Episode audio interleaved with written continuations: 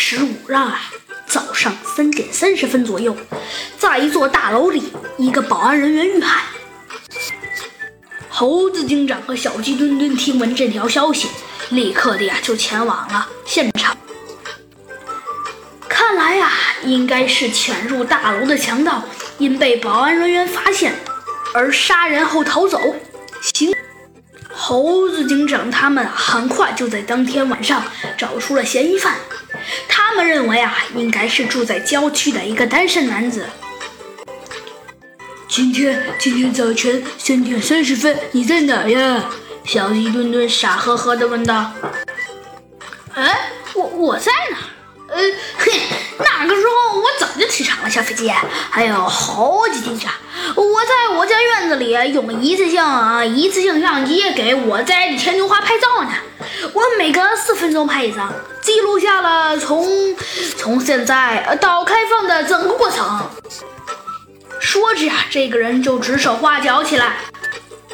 那个人呢，指着院子一角栽种的牵牛花照片说道：“这组牵牛花呀，是在清晨三点十分左右啊开始开花的，约四十分钟开完。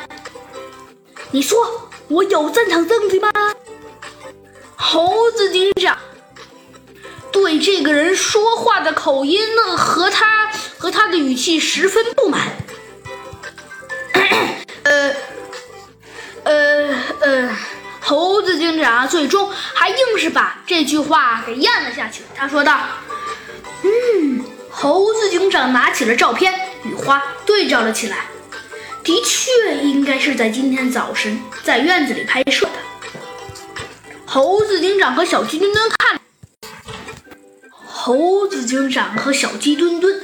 为了慎重起见，又把照片送到了森林都市大学的植物研究所，了解牵牛花的开花时间。